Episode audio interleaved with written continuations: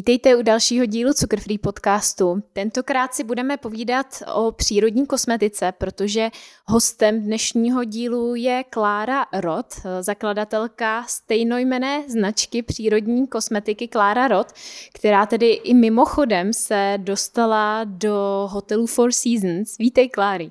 Ahoj, ahoj. Eh, Kláry, v poslední době eh, se s přírodní kosmetikou roztrhl pytel, jak celosvětově, tak i eh, u nás v České republice. Kdy a jak tě napadlo začít se svou vlastní značkou přírodní kosmetiky? No, v době, kdy mě to napadlo, tak ty kosmetiky ještě na českém trhu nebylo zdaleka tolik jako teďka. Bylo už dost kosmetiky v zahraničí, přírodní, kvalitní, ale u nás nebylo vůbec nic. A já, jelikož jsem měla poměrně velké problémy s pletí, chodila jsem ke kožním, Každá ta kožní mi vždycky dala něco jiného, eh, skoro vždycky to nefungovalo, neustále to střídali, eh, tak vlastně jsem dospěla k názoru, že se podívám, co vůbec používám. A vlastně, když jsem si začala googlit ty složky, což v té době ještě nebylo tak jednoduché jako, jako dneska, tak jsem se zděsila, co si vlastně dávám celou dobu na obliče, jak moc to střídám. A řekla jsem si, hele, tak dost, zkus prostě přírodní kosmetiku. E, jenže, jak říkám, v té době tady byla kosmetika mm, jako na docela špatné úrovni z těch českých značek, většinou to byl prostě smíchaná voda s olejem a žádné aktivní látky tam nebyly bylo to prostě nějaký emulgátor, který s tou dělal krém. Takže jsem si začala posílat kosmetiku ze zahraničí, kde třeba v Americe nebo ve Francii už eh, byly trošičku dál a furt mě to tak vnitřně trápilo a vlastně od té doby, co jsem eh, koukala eh, od těch doktorek, co mi, co mi dávají za produkty, tak od té doby jsem se začala dívat na složení té kosmetiky. A to mi tak nějak zůstalo, takže jsem potom vlastně od té doby koukala na složení, nějak jsem si to začala sama řešit, zkoušela jsem si něco málo míchat – a pak jsem se jednoho dne rozhodla, hele fajn, tak to zkusíš. No samozřejmě trvalo asi tak zhruba rok, než jsem pochopila, že já to teda fakt sama neskusím, protože já to se zkušet můžu, ale můžu vytvořit maximálně něco podobného, jako tady už bylo. A to fakt nebyl můj cíl, protože na tom prostě pro odborníka bylo vidět, což jsem já v té době vůbec nebyla, ale možná nejenom pro odborníka, skoro pro každého, kdo se malinko orientoval v těch složkách, bylo prostě vidět, že to není moc sofistikovaná kosmetika.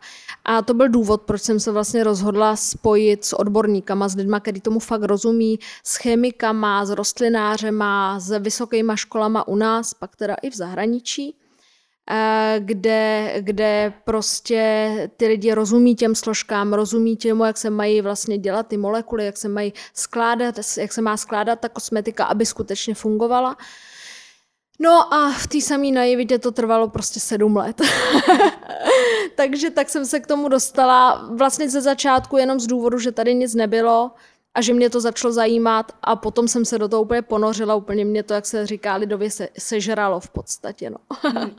Ty jsi tedy zmínila, že ten proces trval uh, sedm dlouhých hmm. let. Jak ale tedy takový proces, když se člověk rozhodne, že si chce začít vyrábět svou vlastní značku přírodní kosmetiky, vypadá? Jak to, že to trvá tak dlouho? No, uh, protože já jsem v, opravdu v té době byla strašně naivní. Já jsem si prostě představovala, že je to jednoduché, že se smíchá nějaký složky, potom se to někde dojde prostě schválit, v podstatě tomu dělám nějaký obal a prodávám. No a jenže ve chvíli, kdy se do toho člověk začne ponořovat, tak právě zjistí, že se musí spojit s odborníkama a nejen to, zjistí, že jenom sehnat ty odborníky, který tomu skutečně rozumí a aby se aspoň, řekněme, pět těch odborníků například chemiků shodovalo na stejném názoru, protože ve vědecké sféře je strašně těžký sehnat lidi, kteří se shodují a který mají dostatečné zkušenosti, kteří prostě dokážou vlastně myslet moderně a zároveň dokážou čerpat i z té historie. A to se ukazovalo, že sehnat na těch vysokých školách tyhle lidi a dát ten tým dohromady, tak trvalo nějakou dobu a potom v podstatě když jsme tam chtěli aktivní látky, tak jsme se zase začali rozhlížet po světě. Zase se všechny ty aktivní látky u nás musely projít jakoby nějakým souhlasem celý, teda celý ty skupiny těch lidí, který potom čítali v okolo 20 lidí a neustále se nám to nabalovalo, jelikož potom české univerzity vlastně neměly tady to zařízení, kterým jsme potřebovali, tak jsme museli poptat ve Švýcarsku univerzity, v Kanadě a tak dále.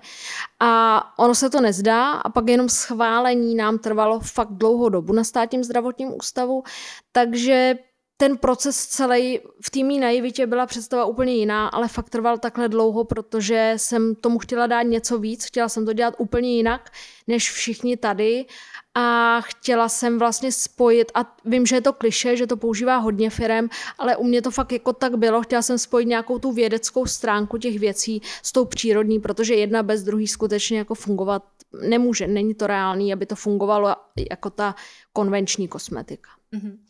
Eh, ty už jsi zde několikrát zmínila, že jsi se chtěla odlišovat, že jsi chtěla, aby ty vaše produkty byly skutečně jiné od těch běžně dostupných produktů u nás. V čem se tedy uh, ta tvoje značka tak moc liší od těch ostatních? No a to si, to si troufnu říct, že se nám povedlo, protože my například jako jediný v České republice si vyrábíme vlastní hydroláty, já jsem eh, už původně věděla, že nechci používat do přípravku vodu, že tam chci používat hydroláty neboli květinové vody. V České republice se tomu říká květinové vody. Nicméně pro výraz květinové vody se správně má používat to, když se veme voda a dá se do toho esenciální olej, což je trošku něco jiného, než se vyrábí hydrolát vlastně parní destilací. Takže to jsem věděla od začátku, že chci používat, ale když jsem vlastně začala zase, nebo ne já osobně, ale když vlastně ten tým začal zkoumat ten trh, který ty hydroláty bychom ze zahraničí brali, protože většinou se vyrábí v Bulharsku nebo ve Francii v Evropě, tak jsme zjistili, že na to není legislativa ohledně koncentrace těch hydrolátů. A hydroláty samotný fungují tak, že máš nějakou květinu a například řeknu levanduly pod tou, jsou to taky velikánské destilační kolony, pod tou levandulí voda, která vlastně se zahřívá a ta pára nese ty aktivní látky z té byliny. Jenže problém je, že ten stroj můžeš, nebo to zařízení můžeš nechat působit hodinu, dvě, můžeš tam dát kilo té byliny, 10 litrů vody nebo 100 litrů vody a prostě to neustále bude ti vlastně z té páry zase kondenzovat na vodu a samozřejmě podle toho je výsledná síla toho hydrolátu. A to se ukázalo jako velký problém, protože tím, že se to vlastně nijak neřeší, tak samozřejmě nejdražší na té destilaci je ta bylina, a ty výrobci často nechávali tu páru procházet tou bylinou jako velmi dlouhou dobu. To znamená, tam byly koncentrace třeba 1 ku 50 což prostě je opravdu navoněná voda. Nemělo to žádný aktivní látky. Ano, my jsme to tam mohli napsat, jakože je tam hydrolát, znělo by to určitě líp než voda, ale vlastně, když už jsem tu kosmetiku chtěla mít kvalitní, protože já jsem si ji fakt vyráběla původně jako sama pro sebe, pro svoji radost. To vím, že teda taky říkají všichni, ale u mě to skutečně tak jako bylo. Tak jsem nechtěla, aby tam, jsme tam dali něco, co bude si hrát jenom na něco, co má nějaké aktivní látky. A to nás vlastně jako přimělo k tomu to začít vyrábět. No takže jsme jediný v České republice, kdo si ty hydroláty vyrábí. Vyrábíme je v koncentraci 1 ku 10 ze sušené byliny, což udáváme zákazníkovi, má to vlastně na všech obalech a mm, na tom je krásný, že máme vlastně i tu možnost si to vyrábět eh, z rostlin nebo z keřů, co my sami chceme. Vyrábíme například rojbos. Nikde na světě nevím, že by se vyráběl hydrolát z rojbosu. Pravděpodobně je důvod ta cena té vstupní suroviny ale on má prostě úžasné vlastnosti pro tu pleť, takže to je třeba to, co nás odlišuje jako jedna z věcí. Úplně podobný případ byl vlastně u těch extraktů, kdy my jsme si začali vyrábět veškeré extrakty sami. Zase původně v týmí naivitě jsme si je chtěli nakupovat, ale extrakty, prostě všechno, co se do něčeho naloží, takže jestli tam prostě heřmánku dáš 10 gramů a 2 litry například voleje nebo glycerinu, to je asi nepodstatný, alkoholu a tak dále, tak je eh, vlastně v konečném důsledku úplně jedno. Je to extrakt.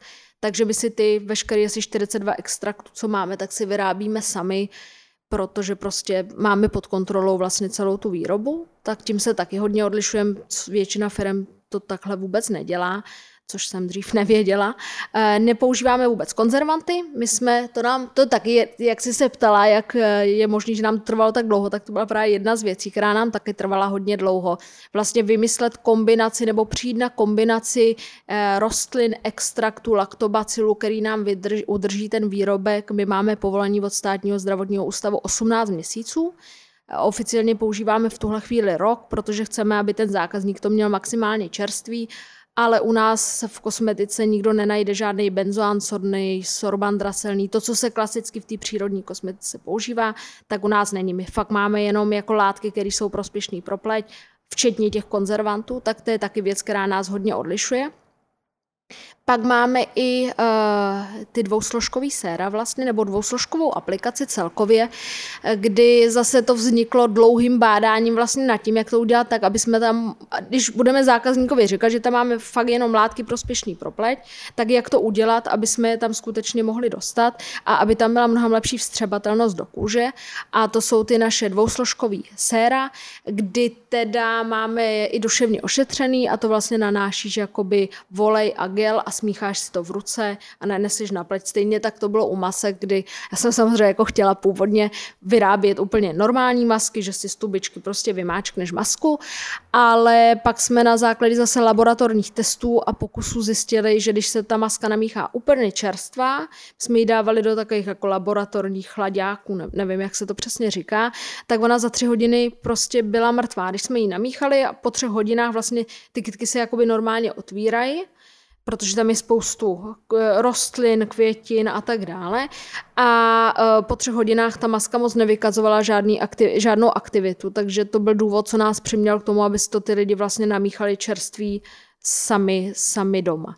Takže já jenom, když ti do toho skočím, to mm-hmm. jsem mhm. moc ráda, že si to vysvětlila, protože já třeba osobně, když si vybírám masku, tak si vždycky právě volím tu, která už je namíchaná, protože si říkám, proč bych si s tím musela mm. dávat tu práci a míchat si to ještě sama doma, ale říkala jsem si, že proto asi nějaký důvod bude, tak mm. to hmm. jsem moc ráda, že jsi ho tady, eh, tady objasnila. Je, no, on trošku je problém, že vlastně uh, ještě bych chtěla říct jako k těm maskám, který si vlastně mícháš sama, tak uh, ve chvíli, kdy je to jíl uh, na jílovém základu, uh, klasicky, což jsou většinou ty sušené masky a mícháš si to doma s vodou, tak to bych úplně nedoporučila nad, dvě, nad věk, třeba 20 let, protože ty jíly prostě hodně vysušují, oni ti sice tu pleť vyčistí, ale hodně vysušují, ty si tam namícháš ještě doma vodu s chlorem, není to úplně ideální, takže ono opatrně na ty suché masky, není zase maska jako maska, musí to fakt být jako trošku sofistikovanějc udělaný, aby to nevysušovalo tu pleť a naopak to mělo ty příznivé účinky. My v těch maskách máme med, máme tam kyselinu hyaluronovou, kmenové buňky a tak dále.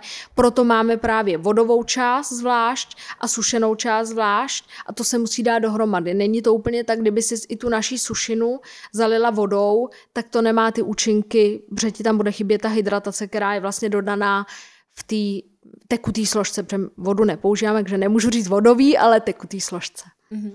Ty, když tady popisuješ celý ten proces, tak eh, i pro lajka eh, se mus, musí být jasné, že je to opravdu extrémně náročné a taky extrémně nákladné. Eh, nepřemýšlela si ze začátku o tom, že by si do svých přípravků používala jak hydroláty, tak i extrakty, které by si nakupovala z různých koutů světa právě od firem, které se tím zabývají. Proč jsi se nakonec rozhodla, že si to budeš eh, vyrábět sama? Ty jsi zde zmiňovala, že ty koncentrace nejsou vždy úplně takové, jaké jsi očekávala. Je tam ještě nějaký jiný důvod?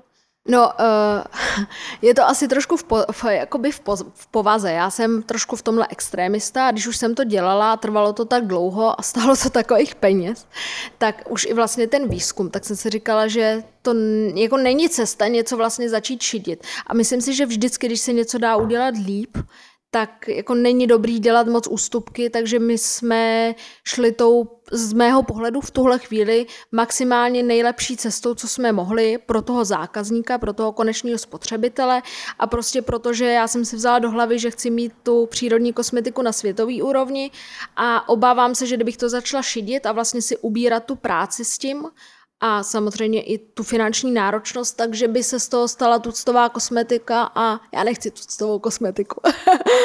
takže, takže to je ten hlavní důvod a ty koncentrace fakt byly jiný a pro tu pleť je to prostě jiný. A může takhle člověk like opravdu poznat, když si vybírá i třeba nějaké uh, extrakty nebo esence, uh, zda jsou kvalitní, nebo jak, jak člověk ví, že skutečně jsou vyrobeny tak, jak by podle tebe měly být uh, vyrobeny? No, upřímně myslím si, že to je trošičku ten důvod, proč vlastně většina těch věcí, když my jsme si to testovali, tak zase tak úplně kvalitní nebyly protože to prostě nedokáže ten zákazník poznat. A my jsme si veškeré ty suroviny testovali, přivedl nás k tomu opunciový olej, který jsme chtěli přidávat do našich produktů a byli jsme teda se na něj podívat v Maroku, protože v Maroku se opunci pěstují a potom se z toho vlastně separuje ten olej, nebo um, jak jinak to říct. No, tam je prostě celkově problém, že ve chvíli, když máš například ten opunciový olej, tak ty nedokážeš zjistit, jakou má čistotu, jestli není něčím řízlej, protože jako biokvalita je skvělá věc, akorát, že biokvalita nemá absolutně nic společného s tím, jak je vlastně ta surovina kvalitní. To znamená, ty můžeš mít v biokvalitě avokádo, ale ono prostě může být i to avokádo v biokvalitě nahnilý, tak to je. A u toho opunciového oleje nebo u jakéhokoliv jiného to bylo to stejné. Takže my jsme si ten olej vzali do, labor, do laboratoře a zjistili jsme, že prostě ten olej byl řízlej z, podle kyselin, které jsme tam vlastně našli, díky tomu rozboru ze slunečnicovým olejovým olejem. Což teda eh, ten olej mimochodem stojí 18 tisíc eh, za litr eh, pro výrobce, to je důležitý říct, pro výrobce, takže je fakt jako velmi, je extrémně finančně náročný. A když se potom nad tím člověk vlastně zamyslel, že z poloviny tam byl zředěný slunečnicovým olejem, tak jednoduše ten pěstitel, ten vlastně, co to lisoval, tak šetřil náklady. A takhle jsme dospěli k tomu, že musíme vyzkoušet veškeré suroviny, takže i my sami jsme si veškeré ty suroviny museli vzít do laboratoře a prostě udělat si rozklad látek, aby jsme vlastně věděli, od jakých dodavatelů ty suroviny brát. Já si nemyslím, je to, je to hrozně smutný, bohužel ráda bych jako da, dala na to vlastně nějaký návod, ale pouhým okem se to nedá zjistit, ani čuchem se to nedá zjistit a to se obávám, že je právě to, z čeho vlastně hodně těží ty, výrobci té kosmetiky, protože samozřejmě zase je tam těch sedm let, takže je to za prvý časově náročný, je to finančně náročný, otestovat veškeré suroviny, my jich používáme asi 128, což je hodně a uh, nelze to asi, bohužel. Eh, ty jsi tady zde zmiňovala, že nepoužíváte žádné syntetické látky, žádnou parfemaci, mm. parabeny nebo konzervanty. Eh, zmiňovala jsi zde i, že konzervujete pomocí eh, probiotik. Můžeš nám více říct o tedy konzervaci tímto způsobem? No, ohledně těch, jak jsi sama řekla, probiotik, musím zmínit, že tady to není jenom to, my jsme, to by bylo krásné, kdyby se to dalo prostě jenom přesně jako zakonzervovat laktobacilama, tak by to asi dělalo hodně firem, protože vlastně na tom není zase tak nic těžkého, ale tam jde o ty poměry s těma rostlinnýma extraktama, vlastně je tam ten náš silný hydrolát, který samozřejmě zase funguje trochu jinak než voda, takže tam těch věcí, aby to konzervovalo, je mnohem víc protože laktobacily by nám to neudržely. Tam uh, samozřejmě se musí dávat pozor na bakterie, na plísně a na viry a ty, aby si dokázala vlastně všechny tady ty části pojmout v té konzervaci, tak tam je potřeba víc věcí a to nám fakt trvalo dva, dva no, rok a půl až dva roky asi. Vůbec přijít na to, aby se nám to nekazilo a aby to vydrželo. Takže Kež by, kež by to bylo tak jednoduché. bylo by to skvělé, protože samozřejmě benzoan sodný je sorban draselný už se ve vědeckých kruzích. Eh, hodně o tom mluví, že tam může nastat takzvaný jakoby koktejlový mix, kdy my ho máme skoro ve všech potravinách, v kosmetice a tak dále a vlastně dostává se do toho těla v mnohem větším množství, než by bylo ideální. Mm-hmm. Takže, takže tak. Mm-hmm. Eh, já jsem tedy ještě nezmínila to, jak jsem se vlastně k tvé značce dostala, protože eh, já jsem před několika týdny nebo měsíci eh, dostala nabídku na vyzkoušení tvé kosmetiky a já sama na svém e-shopu přírodní kosmetiku prodávám a mám jí tam teda už docela dost, takže jsem si říkala, že už další kosmetiku tam ani přidávat nebudu. Eh, chvilku mi tady ten balíček je od tebe ležel, protože jsem si říkala, to budou zase nějaký další olejčky, já už, ty, já už tady mám tolik olejčků otevřených, nejdřív je vypotřebuju, ale nakonec jsem uh, si to tedy vyzkoušela, vzala jsem si, to, vzala jsem si je i sebou na dovolenou do Chorvatska a byla jsem z nich opravdu opravdu nadšená, protože vlastně nikdy jsem takovou kosmetiku podobnou neměla. Ty jsi uh, už tady zmiňovala, že máte uh, sérum, které je vlastně dvousložkové, nebo ten dvousložkový elixír a zároveň mi strašně i vyhovovala ta vůně uh, těch tvých produktů, protože skutečně voní nádherně bylině, dá se říct, ale není to taková uh, až silná vůně, je opravdu lehoučká, taková příjemná. Uh, když jsem tu kosmetiku, nebo já ji stále používám, tak eh, když jsem ji používala, tak jsem si říkala, že mi to všechno voní tak, jak nějaké známé české bylinky. Používáš pouze uh, lokální suroviny nebo uh, suroviny z celého světa? Tak ještě jenom v rychlosti k té vůni.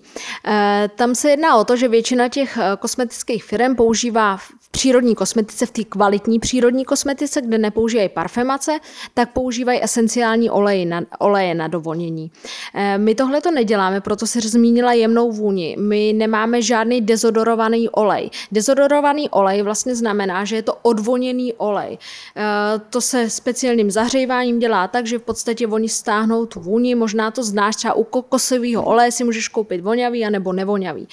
A jelikož my ty oleje bereme buď přímo z lokálních, od lokálních pěstitelů, ty, které bereme ve větším množství, jako je třeba uh, arganový olej nebo ten opunciový olej z Maroka, eh, tak eh, některé ty oleje bereme teda přímo a některé bereme z Rakouska a z Německa. To je trošku smutný, protože samozřejmě u nás v České republice dodavatelé taky jsou na suroviny, ale prostě ta kvalita je úplně jiná. A to je ta vůně to je ta vůně, co cítíš, to jsou ty, to jsou ty oleje. Prostě avokádový olej voní po avokádu a mandlový olej, to je neskutečný, jak voní po mandlích.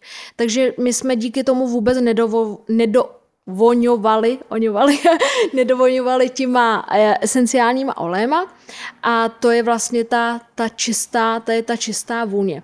Ohledně té druhé otázky, kterou jsi se ptala, Jestli používáte pouze lokální suroviny, což už si hmm. odpověděla, že ne. Ne, přesně tak, nepoužíváme. Vím, že je to trend, vím, že uh, je to v rámci nějaký jako ekologického smýšlení možná i z části lepší, ale my bychom zase toho zákazníka prostě ochudili o takové látky nebo o takové suroviny, jako je třeba ten rojbos, kdy ne, neděláme to, protože prostě na to jsou tady jiné firmy, které se soustředí jenom na české lokální byliny.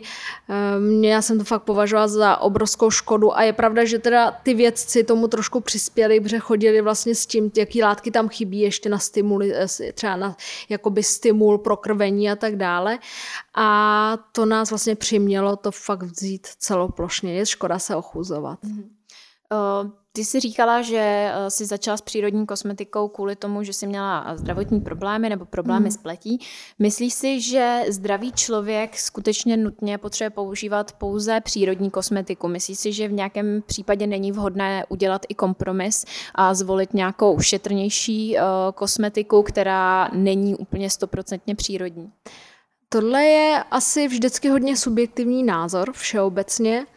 E, nicméně si myslím, že u té přírodní kosmetiky e, máš, stejně tak jako tam můžou nastat různé alergie na byliny, na látky a tak dále, ale máš tam prostě větší jistotu, že vlastně dáváš něco, co je pro tu kůži mnohem přívětivější z dlouhodobého hlediska. Takže samozřejmě ve chvíli, kdy máš nějaký zdravotní problémy, extrémní akné a tak dále, tak je možné, že třeba kožní ti poradí to něčím v nějaký době utlumit hormonální problémy, to můžou být problémy s imunitou a tak dále.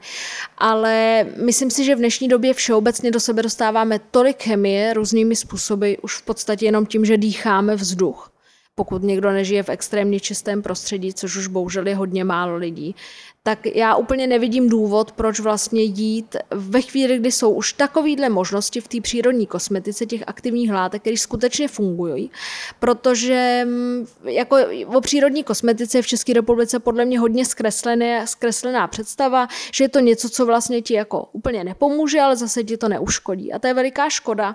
To právě vzniklo možná před lety, kdy, jak jsem říkala, tady byly spíš méně kvalitní produkty, ale fakt je ten, že v dnešní době už to prostě může může fungovat jako konvenční kosmetika, když to někdo umí udělat, když se to dobře dělá.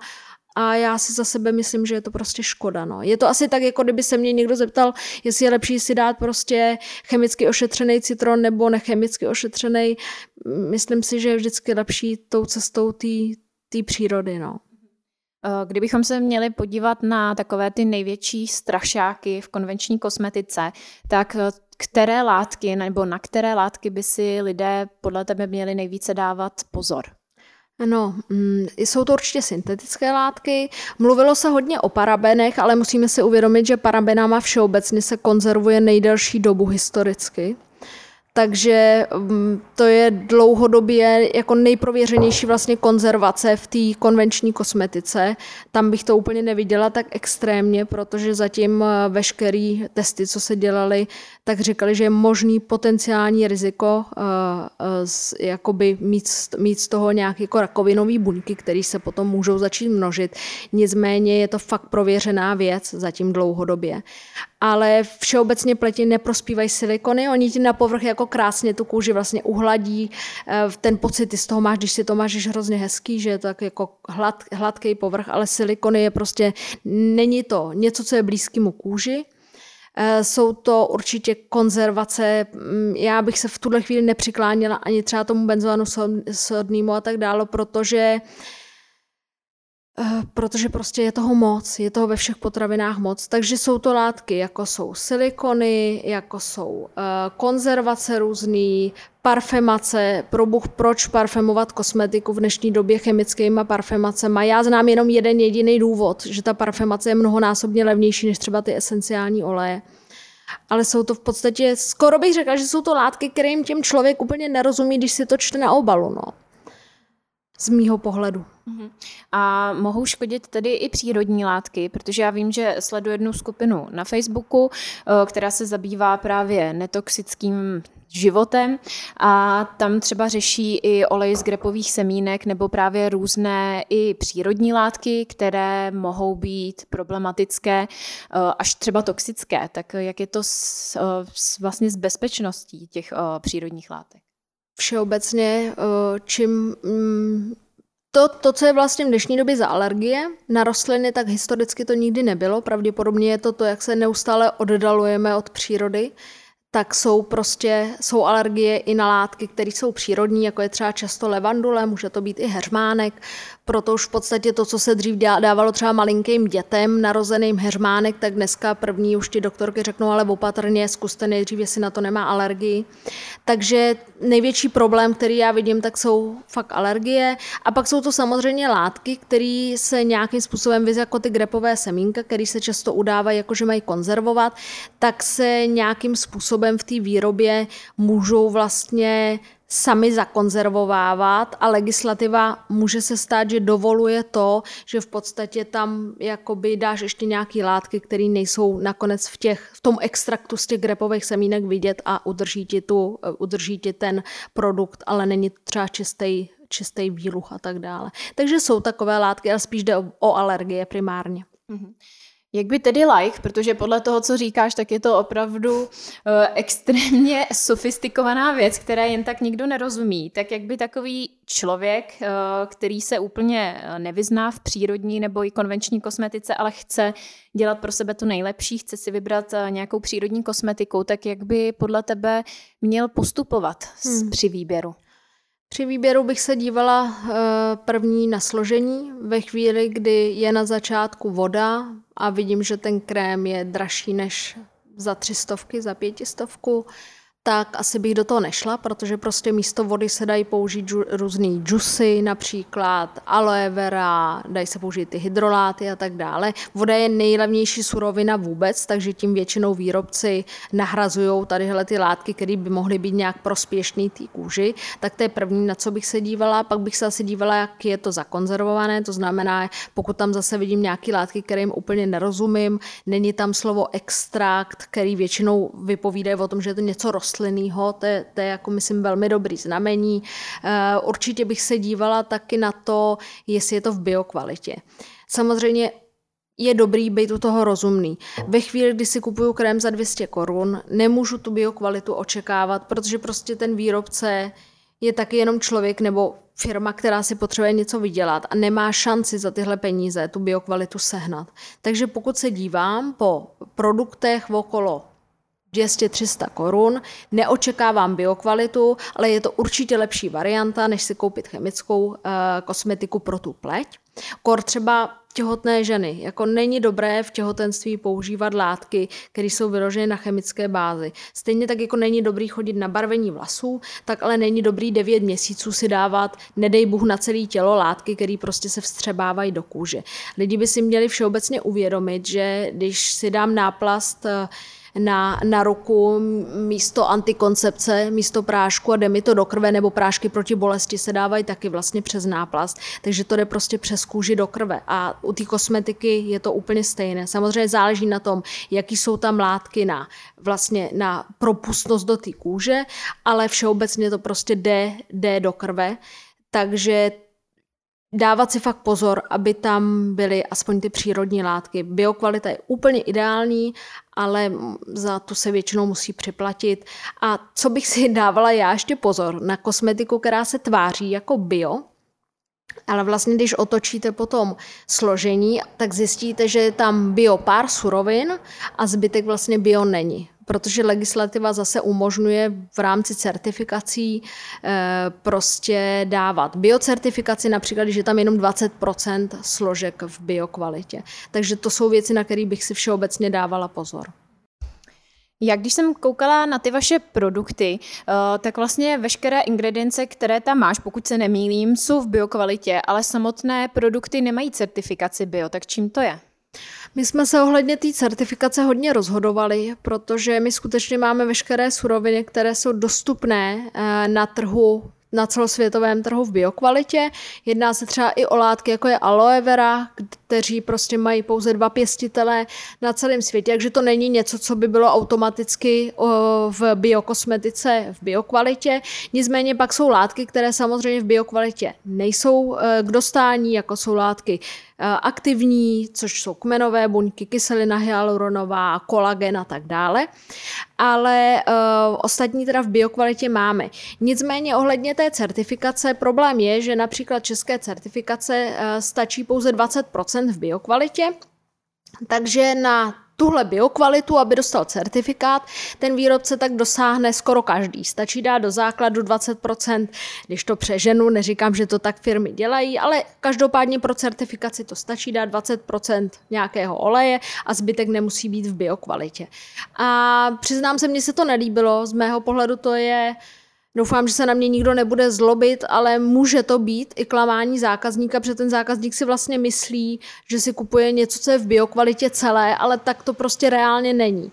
A často se děje to, že, a nemyslím si, že jenom v České republice, ale že prostě jednoduše dají levnější oleje v biokvalitě například a ty dražší už v biokvalitě vlastně být nemusí, je certifikaci získávají stejně.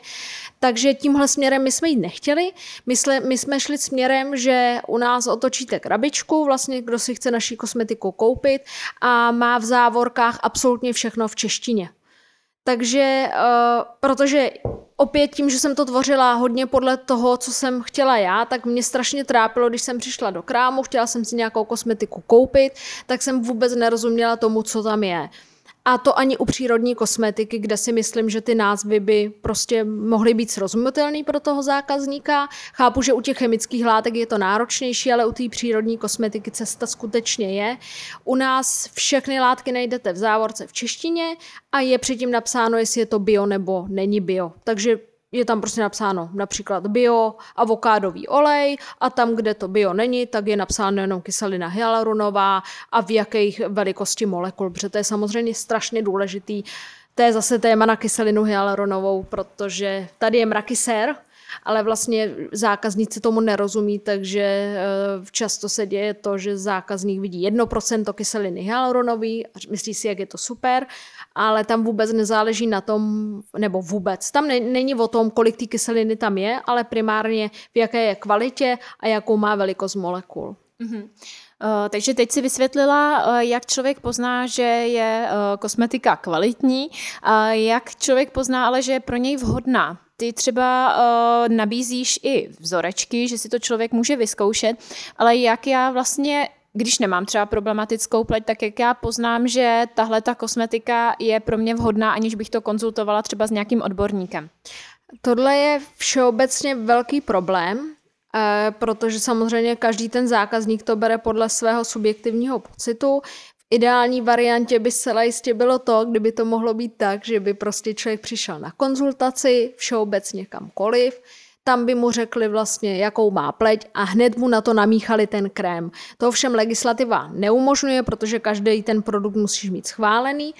takže je to trošku asi na pocitu toho daného zákazníka. Většinou, co se nám lidi, na co se nás často ptají, tak například mají suchou pleť, problémy s vrázky, eh, problematickou pleť, aknózní dermatitidy a tak dále. My se samozřejmě snažíme maximálně i v rámci té naší kosmetiky to nějakým způsobem popsat, nebo kdokoliv může napsat i na náš mail, aby se poradil, ale eh, jako správně se na to ptáš, protože vlastně kůže je největší lidský orgán a určitě je dobrý, aby ji viděl odborník, když si má ten zákazník něco koupit, ale tenhle systém na celém světě podstatě nefunguje, aby, aby to mohlo být jakoby víc lékařský, eh, takže takže to v tuhle chvíli je to, je to teda tak, že ten zákazník musí poznat, uh, jakou pleť má nebo jakou si myslí, že má.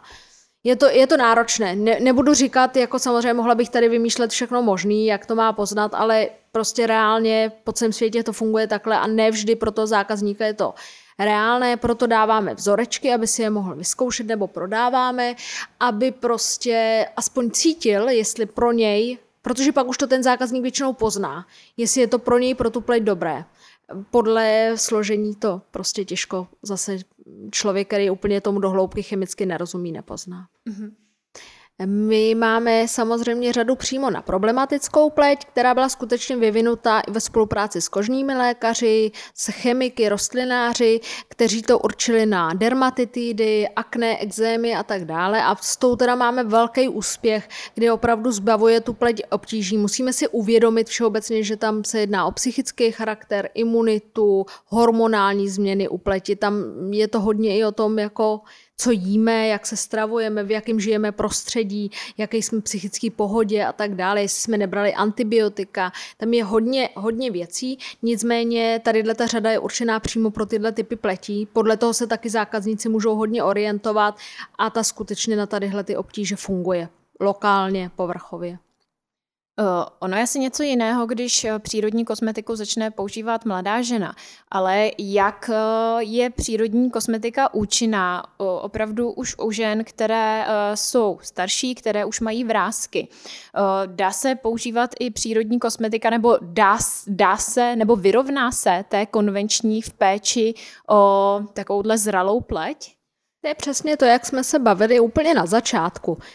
Jasně, ale je zase otázka, jaké jsou tam látky. Pokud jsou tam aktivní látky, Vys, jako jsou ty kmenové buňky, kolagen a zase je otázka, jak kvalitní kolagen, kyselina hyaluronová a tyhle ty, a tak dále. Tyhle ty látky, které skutečně mají podporu té uh, obnovy té kůže, protože tam je to také hodně o obnově, dokážou vypnout ty vrázky a jsou na to nějaké studie, tak určitě ano, říkám, ta doba se strašně posunula, bohužel ještě jakoby u lidí to nedošlo, nedošlo k tomu uvědomění, že by se ta doba posunula a stále mají pocit, že to nefunguje.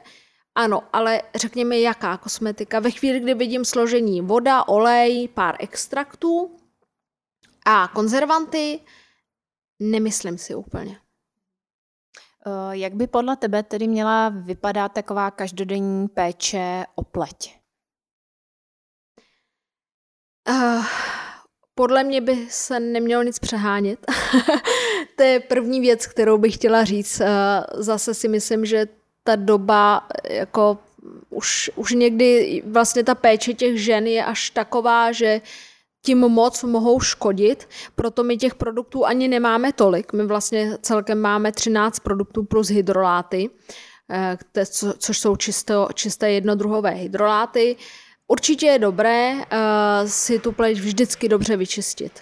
Zase je to hodně z toho důvodu, že ty make-upy a ty látky, kterými se vlastně dáváme přes den na pleť, aby jsme vypadali dobře, bývají uh, charakteru spíš konvenčního. Většina žen používá uh, konvenční make-upy a tak dále a je dobré i vzhledem k tomu, v jakém prostředí žijeme, prostě ve chvíli, kdy se pohybujeme například v prostředí, jako je Praha, Brno a tyhle ty velké města, tak ten smog, který nám celý den dopadá na obličej, jak je dobré určitě večer smít. Takže jedná se hlavně o čistící péči, Potom eh, je velmi dobré použít tonikum, které zase, jak si sama se ptala, jestli to funguje u těch starších žen, tak to prohlubuje ty uh, účinky, zase třeba například u nás toho séra nebo krému. Takže tohle je fajn, ale takové to vrstvení, sérum na sérum, krém, ještě potom další krém a po krému bych si to měla zastříknout ještě tímhletím. Ta pleť pak nemůže dýchat. Je zase potřeba si uvědomit, kor u mladých žen, že čím my jí víc dáváme zvenku, tím ona víc zleniví, přestane se sám vytvářet kolagen, přestane v podstatě ta elasticita pleti sama fungovat tak dobře, protože my ji zásobujeme jednoduše zvenku a ona nemá takovou potřebu pracovat. Takže určitě pečovat o sebe, určitě čistit pleť, určitě si dávat něco, co nám dodá hydrataci a výživu, kor u těch i mladých lidí. U těch starších lidí samozřejmě pak je fakt dobré, když jsou tam ty aktivní látky, aby prostě se mm, předcházely trošku tomu času. Ale kosmetika všeobecně jako je udržovací věc, to není to botox a není to ani konvenční kosmetika. Takže tak to reálně prostě je.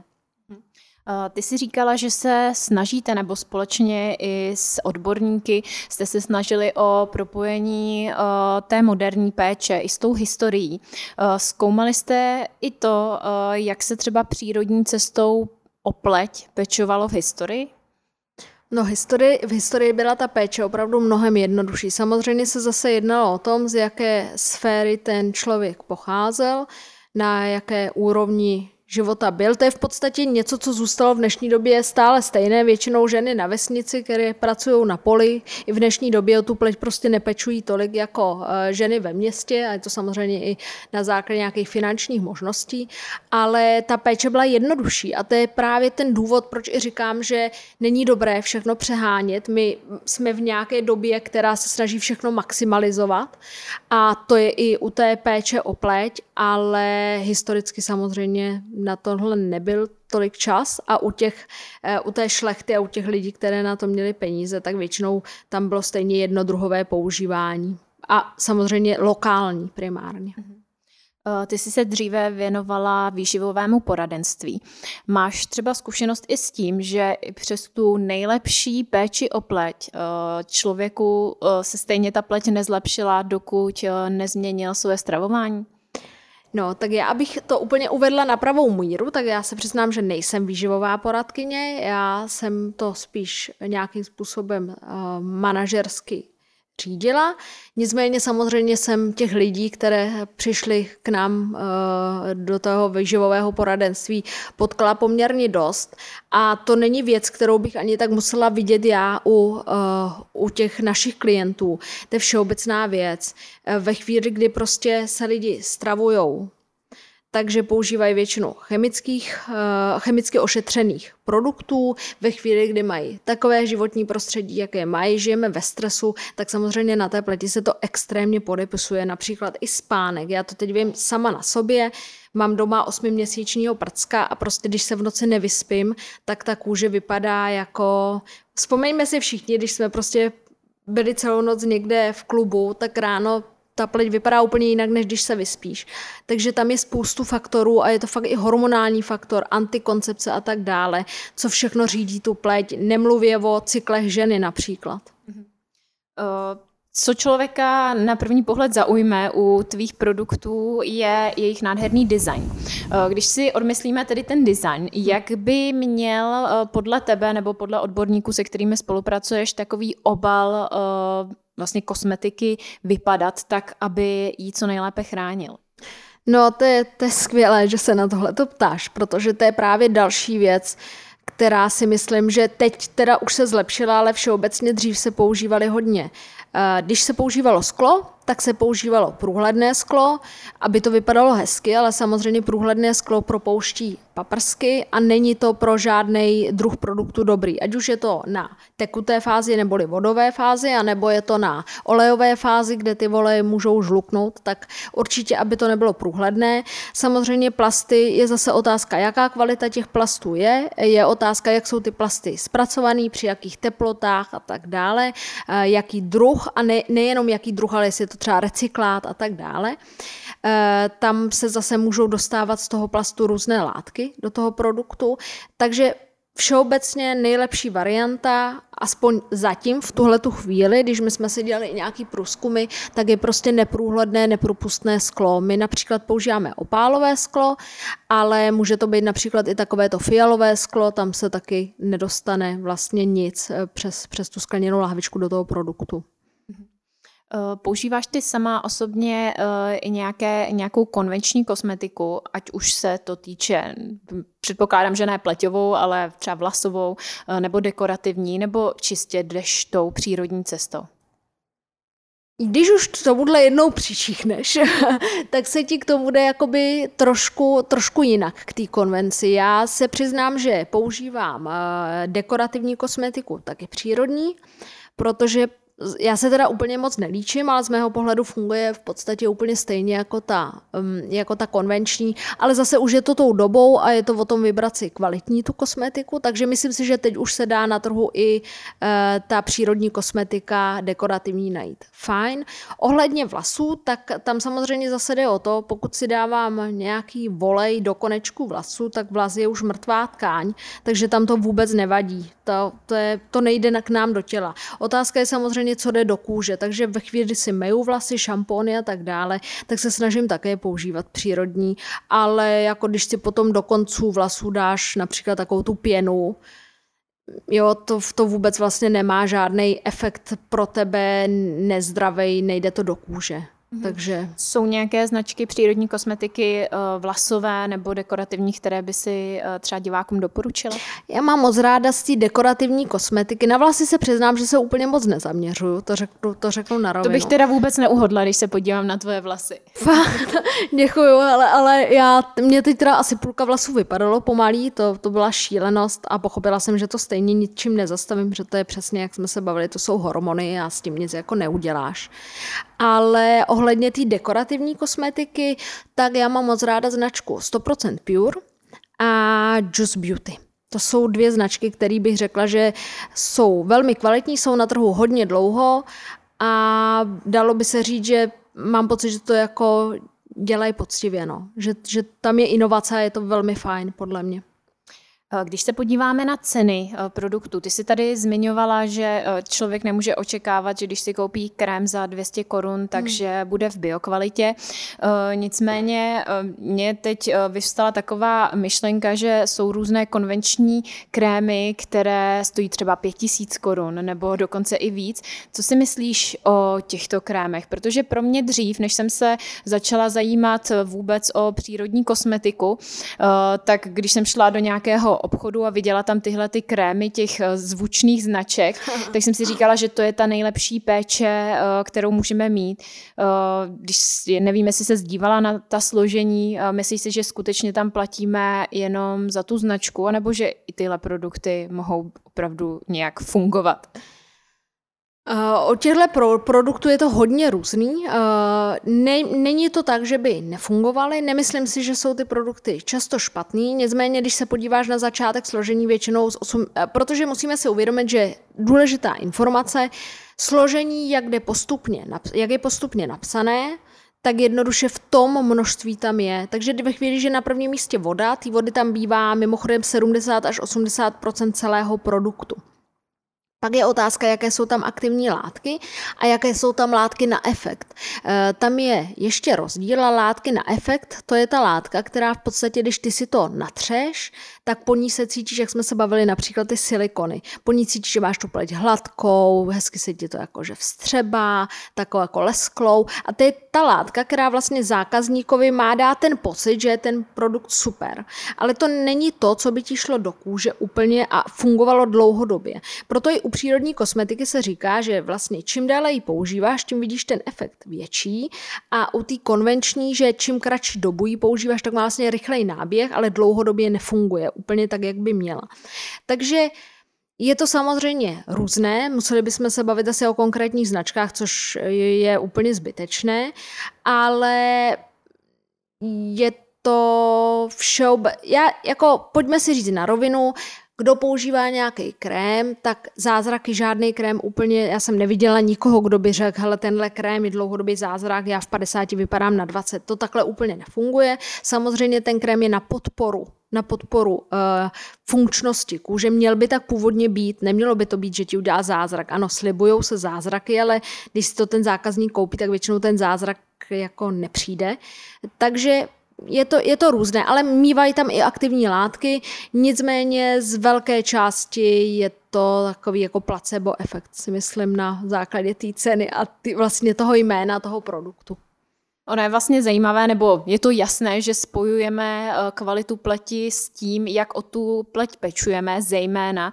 Eh, mě se často lidé na Instagramu ptají, co používám eh, za krémy na pleť, protože mám podle nich hezkou pleť, ale ono je to vlastně podle mě to, co používám na tu pleť, až nehraje takovou roli, jako to, jak se stravuji, jakým žiju životním stylem, jak spím, což si tady zmiňovala. To, že nejím cukr, samozřejmě samozřejmě.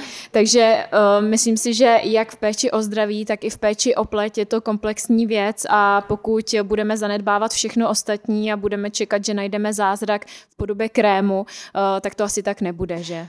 Je to, je to přesně tak. Samozřejmě u té kvality krému je to, je, jako kvalita krému je všeobecně taky hodně důležitá věc, ale pojďme se na to podívat víc výšky. Jako přesně člověk, který denně vypije flašku rumu a skoro nespí, tak asi nemůže od krému očekávat nějaký zázrak. Pojďme to brát prostě jako podporu. Pojďme kosmetiku brát jako nějakou podporu zdravého životního stylu a hezké pleti a toho cítit se dobře a dávat si do těla zdraví látky, které jsou nejenom té kůži prospěšný, ale celkově i tělu prospěšný. To si myslím, že kdyby to takhle lidi brali, tak vlastně se tady přestaneme předhánět s umělejma prsama, botoxem, prostě pojďme umět jakoby stárnout s nějakou grácí. To si myslím, že je jako věc, kterou by se zase asi ženy měly zpátky trošku naučit nepřehánět všechno.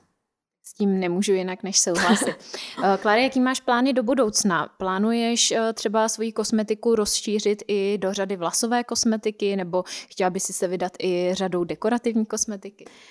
Těch plánů, těch plánů máme samozřejmě hodně. No, eh, ve chvíli, kdy se do toho člověk pustí, tak se mu začne otvírat strašně moc nápadů v hlavě.